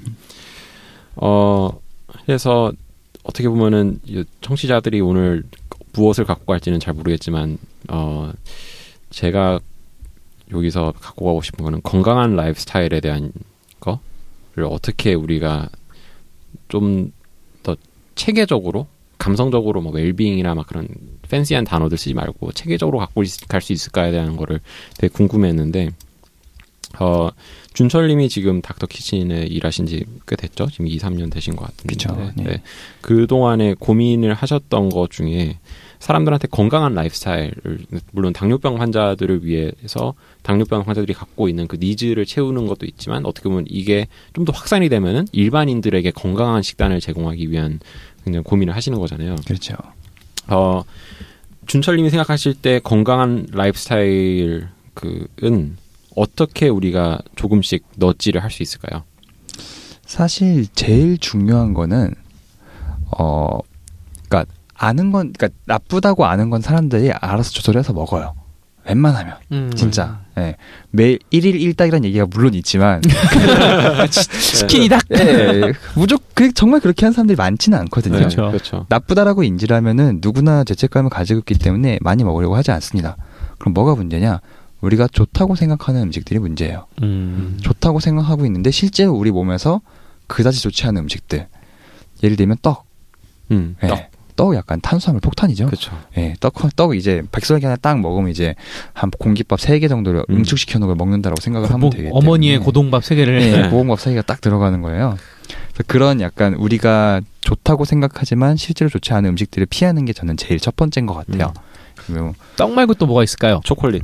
초콜릿도 그렇고요. 네. 초콜릿 좋다고 지금 계속 얘기를 하는데 좋지 않아요. 그러니까 미국에는 어떤 것까지 있냐면은 초콜릿에 아보카도를 섞어서 아우 하면 하니까 이게 하나에 800 킬로 칼로리가 돼요. 근데 이게 건강식으로 팔리는 거예요. 근데 근데 초콜릿이 가면 일단 설탕이 많이 들어갈 거 아니에요. 설탕이 안 들어가도 별로 먹으면 안 좋은 건가요? 아니, 어찌됐든 간에 우리가 먹는 초콜릿이 70%짜리라도 설탕을 들어가거든요. 그냥 초콜릿 100%짜리를 먹으면 맛이 없잖아요. 그거는. 음, 이제 뭐 칼로리에 대한 것도 일단 차치해두고 사실 초콜릿은 폴리페놀 때문에 먹는 게 좋다라고 항상 얘기를 하는데 폴리페놀만 들어가는 건 아니거든요. 음. 그래서 실제로는 그걸 만들기 위해서 흔히 보통 우리가 다크 초콜릿을 먹으라고 하는 이유가 그게 그나마 다른 부산물들이 덜 들어간 거기 때문에 그런 것들이고요. 실제로 이미 단맛을 내기 위해서 초콜릿을 만들어내고 나서는 그게 더 이상 그 폴리페놀만 들어있는 것들은 아니라고 보시면 될것 음, 같아요. 음. 그 카카오 닙스가 되게 유명하잖아요. 제 건강 음식으로. 네네. 이제 어떻게 보면은 그 진짜 그게 그 초콜릿의 카카오거든요. 카카오 열매 껍질 같은 건데 전혀 달지 않아요. 네. 네. 진짜 전혀 달지 않고 그러면 우리가 먹는 초콜릿 단맛은 어디서 나오냐? 설탕이죠. 음. 네. 기본적으로 달게 느껴지는 음식들은 다 의심을 해보시는 게 맞은, 맞다고 보시면 될것 음. 같아요. 이제 요새 뭐 대체당들이 많이 개발됐다고는 하지만 실제로 정말로 안전하다라고 평가받는 대체당은 그렇게 많지는 않아요. 음. 네. 이제 뭐 자일리톨 한창 유명한 네. 건강 음식이잖아요. 근데 자일리톨 사실 일반 설탕 대비해서 한 70% 정도 설탕의 성분이 들어 있습니다. 그냥 1 100 먹을 걸70 먹는 것밖에 안 되는 거예요. 음. 사람들은 근데 그거를 마치 설탕이 아니다라고 생각을 하고 드시는 경우가 많고요. 보통은 껌인 줄 아실 것 같은데요. 그렇죠. 충치가 안 생긴다고 생각을 하시죠. 네. 네. 근데 자이리톨만 먹는 것도 아니고 그 앞에 분명히 뭔가 설탕을 먹었을 그렇죠. 텐데 음. 충치가 안 생기는 건 약간 좀 어불성설인 것 같고요. 네네네. 에라고 하셔서 에바 참치라고 하신 줄 알았어요. 어쨌든 너무 잠시 목구멍까지 나왔어요. 어, 너무 급 당황했는데. 네. 갑자기 급, 갑자기 네. 심지, 갑자기 처음에 약간 닥터 느낌이었는데, 네. 갑자기 이제 우리 형 느낌으로 갈줄 알았는데. 또 뭐, 예, 좋다고 생각하는 음식이 문제나 말고 또 하시고 싶으신 말이, 예. 근데 그, 그런 오해, 어떻게 보면은, 착한 척을 하고 있는 음식들이 워낙 많아서. 음, 맞아요. 네네. 그, 뭐 떡도 그렇고요. 사실 뭐 꿀. 꿀, 음. 뭐 예를 들면 뭐 몸에 좋다라고 하는데 그것도 결국엔 설탕이죠. 그렇죠. 예, 그 다음에 제일 많이들 오해를 하는 게 과일이라고 과일, 보시면 될 것 같아요. 특히 과일을 원물로 먹으면은 그래도 괜찮습니다. 음. 예, 예를 들어서 뭐 단감 같은 거 먹는다라고 음. 했을 때 세 개 단감 세 개 이상 먹는 사람 없어요. 그쵸. 보통 한 개에서 네. 한개 반 음. 정도 드시는데 이제 이거를 뭐 말리거나 음, 갈거나 음. 이러면 그때부터 이제 문제가 그렇죠. 시작돼요. 네. 우리가 네. 평상시 그러니까 원물 상태였다면은 그렇게 많이 먹지 않았을 네. 에너지를 네. 과잉 섭취를 하게 되죠. 그렇죠. 꽃감은 세네 개 가뿐하게 드시거든요. 네. 이거를 근데 만약에 간다, 또 더 많이 먹을 수 있어요. 그렇죠. 한창 유행하고 있는 동결건조칩 이런 거, 뭐 과일 말려서 먹는 것들 네. 이런 거 다 결국에는 내가 먹어야 되는 양보다 많이 먹게 되는 지름길이라고 보시면 될 것 같아요. 음. 그래서 일단 그렇게 첫 번째로 이제 우리가 저 건강하다고 음. 생각하지만 음. 실제로 건강하지 않은 음식들. 아, 그다음에 저희가 항상 얘기하는 현미밥도 있습니다. 음. 예. 현미밥은 백미밥이랑 비교했을 때 사실상 저희가 아까 얘기한 당질량, 음. 그 탄수화물, 그러니까 순탄수화물 양이 별로 차이가 없어요. 한 2, 3%? 근데 음. 이제 물론 흡수되는 속도가 다를 수는 있는데 그렇다고 해서 우리 몸에 들어오는 에너지량이 근본적인 차이가 있지는 않거든요. 네, 네. 근데 사람들이 그런 걸 잘 모르고 많이 건강하게 잡곡밥을 먹자라고 하면 현미밥부터 먹기 때문에 그런 것들 좀 주의를 해주셔야 되고요. 그래서 오히려 그런 거 말고 조금 더 당질량이 낮은 다른 잡곡밥을 저희가 많이 추천을 드리고 있어요. 그리고 저가 항상 하는 얘기는 음식을 봤을 때 이거를 설명할 수 없으면 먹는 게 아니다라고 얘기를 하거든요. 네. 그러니까 그 아까 좋은 거라고 생각하는데 안 좋은 것들을 주로 보면은 라벨을 보면 되거든요. 건강식이라고 해가지고 뭐 샐러드 샐러드 드레싱은 건강하다고 생각을 하는데 이렇게 까보면은 설탕 엄청 많고 그러니까 그런 식으로 뭔가 음식을 바라볼 때 이게 내가 이해하는 음식인지라는 거를 생각해 보는 것도 굉장히 중요한데 어 어렵죠. 그냥 맛있게 먹고 싶은 게 우리의 본능이니까. 네, 그래서 음, 네. 맛있게 건강하게 먹고 싶으면 닥터 키친을 통해서 식단 조절을 하시면 될 것 같아요. 그, 그 홍보하러 나온 것 같네요. 네. 네. 뭐 근데 제가 궁금한 게 그러면 음식을 먹을 때 가장 기준이 되는 게 그 수치 같은 게 예를 들면 칼로리 말고 무슨 뭐 계란은 어떤 수치가 낮아서 뭐 다이어트 좋다 뭐 이런 얘기를 들었던 것 같은데 그런 약간 좋은 예 모든 걸 다 할 수는 없으니까 약간 네. 좋은 음식을 고르는 기준 같은 걸 어떻게 알려줄 수 있을까요? 계란이 왜 좋다 그랬다? 전분 지수가 낮다고 했나? 뭐, 뭐 하여간 계란 예. 사실 좋은 지방 지방과 단백질 섭취하기 좋은 음식이기 때문에 계란을 많이 먹는 건데요. 네. 네. 어 일단은 뭐 음식을 싸니까, 선택하는데 네. 여러 가지 선택 기준이 있는 것 같아요. 네. 저희 같은 경우는 일단 탄수화물, 단백질, 지방 의 함량을 가지고 항상 비교를 하고 있어요. 네. 그래서 일단 탄수화물 함량이 낮은 네. 제품들, 그 중에서도 단백질과 지방 함량이 높은 제품들을 음. 고르는 게 가장 먼저인 것 같고요. 그 그러니까 그 그냥 달지 않은 음식. 그러니까 보통 사람들이 그 숫자를 아예 안 봐요. 근데 일단은 음. 보기만 시작해도 몇 번만 좀 보기 맞아요. 시작하면은 조금 감이 오거든요. 음. 아 이게 오 이게 생각보다 많네, 적네 이런 식으로 인지가 되는데 아예 안 보고 그냥 고르시는 예를 들면 음. 눈을 안 믿고 혀를 믿는 거예요 계속. 음. 맛있으면 0 칼로리 네, 바로 그 단, 단, 안 달아서 괜찮아. 음. 안 짜서 괜찮아. 이렇게 생각을 하시는데, 일단 첫 번째 단계는 혀를 믿는 게 아니라 눈을 믿기 시작하셔야 됩니다. 데이터를 믿어라. 네. 네. 데이터를 믿고 어머니와 멀어지고 밥과. 그렇죠. 근데 네. 다이어트를 위한 데이터는 생각보다 쉬워요.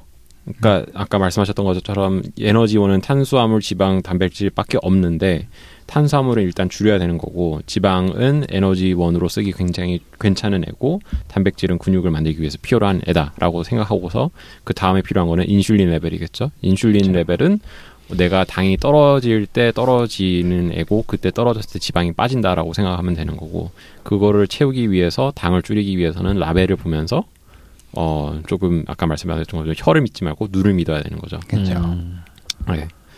어 그리고 운동하셔야 됩니다. 운동 꼭 하셔야 되고요. 네. 예. 운동할 때 어 운동 어, 추천드리자면은 어 걷고 뛰는 거는 아무 소용 없고요. weight를 꼭 하셔야 됩니다. 그래야지 건강하게 살이 빠지고 나중에 어 요요 현상도 덜 와요.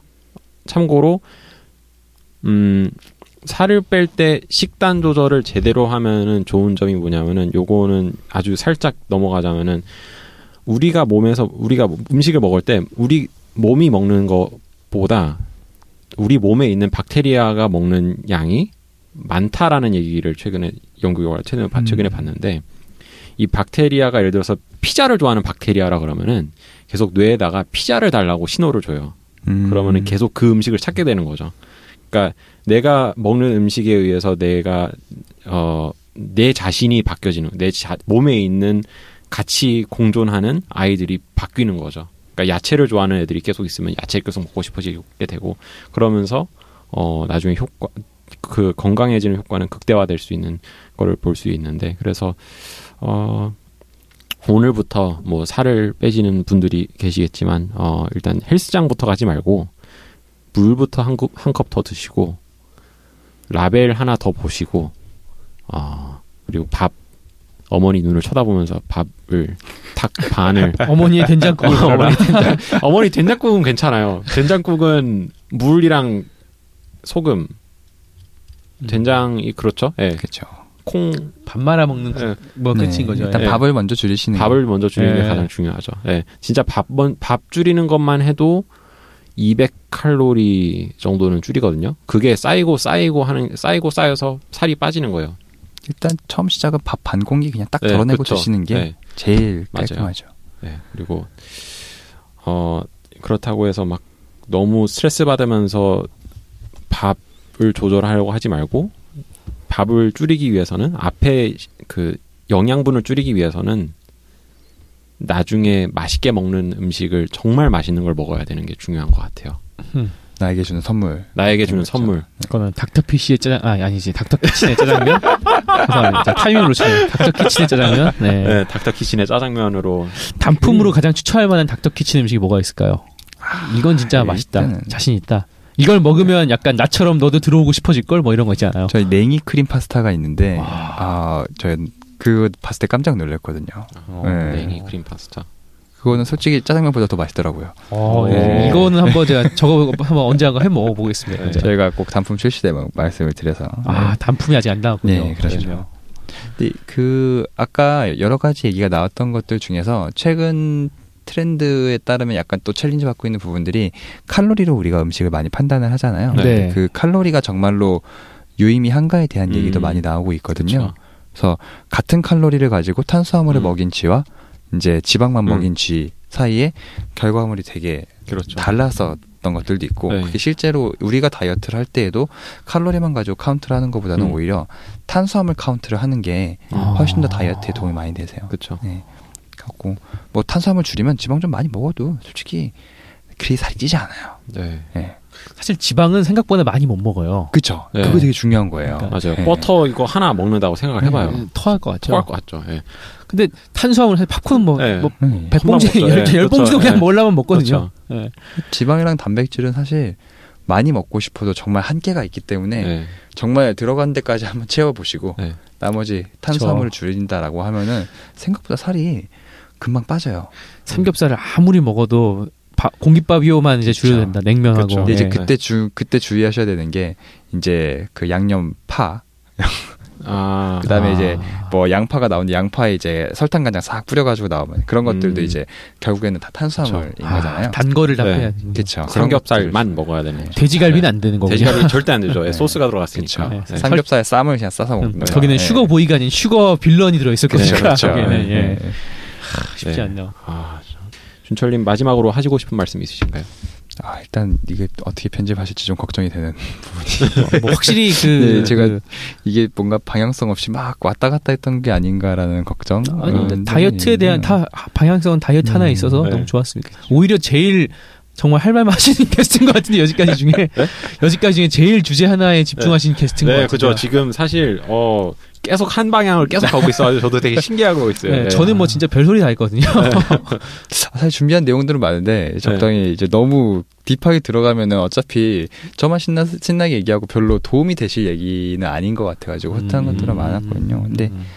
어 이제 아까 이거는 그냥 소외고 그냥 마지막 한마디라고 하면은 어 관심을 항상 많이 가져야 되는 것 같아요. 사실 우리 인생에서 의식주가 되게 네. 중요한 3대 요소고 그 중에서 정말 매일매일 접하는 거는 물론 옷도 매일 접하지만 네. 음식이잖아요. 그렇죠. 음식 하나 어떻게 먹느냐에 네. 따라서 되게 마, 마음이 많이 바뀌고 기분이 좋고 나쁘고가 많이 네. 왔다 갔다 하게 되는데 어 내가 어떤 음식을 먹는지를 좀 더 관심을 가지고 음.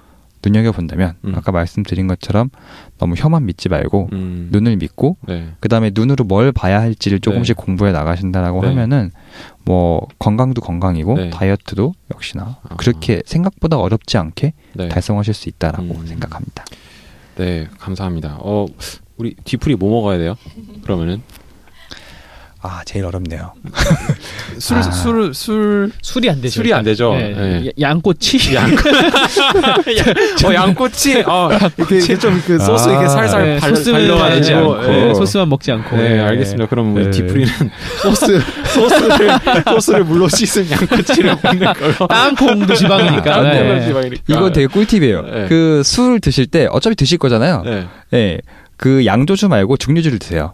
아. 가장 살이 덜 찝니다. 예, 증류주라고 하면 이제 뭐 가장 싼 거는 소주부터 네, 시작해서 그쵸, 뭐 네. 보드카. 근데 네. 가양되지 않은 네. 보드카나 아니면 위스키 이런 쪽을 네. 드시는 게 가장 이제 그래도 네. 다이어트하는데 도움이 되시고 아. 지갑도 같이 다이어트가 될 수는 있어요. 소주면 네, 그쵸. 그 위스키면 이제 그렇죠. 지갑은 예, 굉장히 다이어트 되겠지만 소주도 뭐 대장부나 뭐 이런 거 되게 약간 가양되지 않아요. 대장부나 뭐 이품질로 어, 어, 이런 것들 하요 이런 걸로 가면 좀 하요도 예. 그리고 사실 맥주가 정말 살이 많이 찝니다. 네. 사실 전 이 얘기할 때 옛날에 예, 이상한 소리라고 했는데 심영래 씨가 그 얘기를 했거든요. 그 아내를 정말 사랑한지는 같이 소주를 먹는지 맥주를 먹는지 판단하면 된다고. 소주 먹으면 사랑하는 거라고. 아직 날씬하게 날씬한 아내를 바라는 거다라는 말인데 제가 어. 뭐, 뭔 이상한 소리야 이랬는데 어, 일리가 있었군요. 그게. 네. 네. 아 그러면은 우리 뒤풀이는 위스키에 양꼬치를 먹는 걸로. 어, 어, 너무 비싼데. 어, 양꼬치는 찡타오가 아니라 양꼬치는 맥켈란으로. 네. 아 근데 양꼬치에는 정말 센 도수의 술이 있으니까 사실 마침. 그쵸. 네. 아, 그렇죠. 딱 맞네요. 예. 고량주가 있네요. 네. 아, 사실 숙취도 없고 고량주 네. 좋죠. 네. 어, 완벽하네요. 네. 사실 이렇게 얘기했지만 저는 맥주 정말 좋아하긴 해요.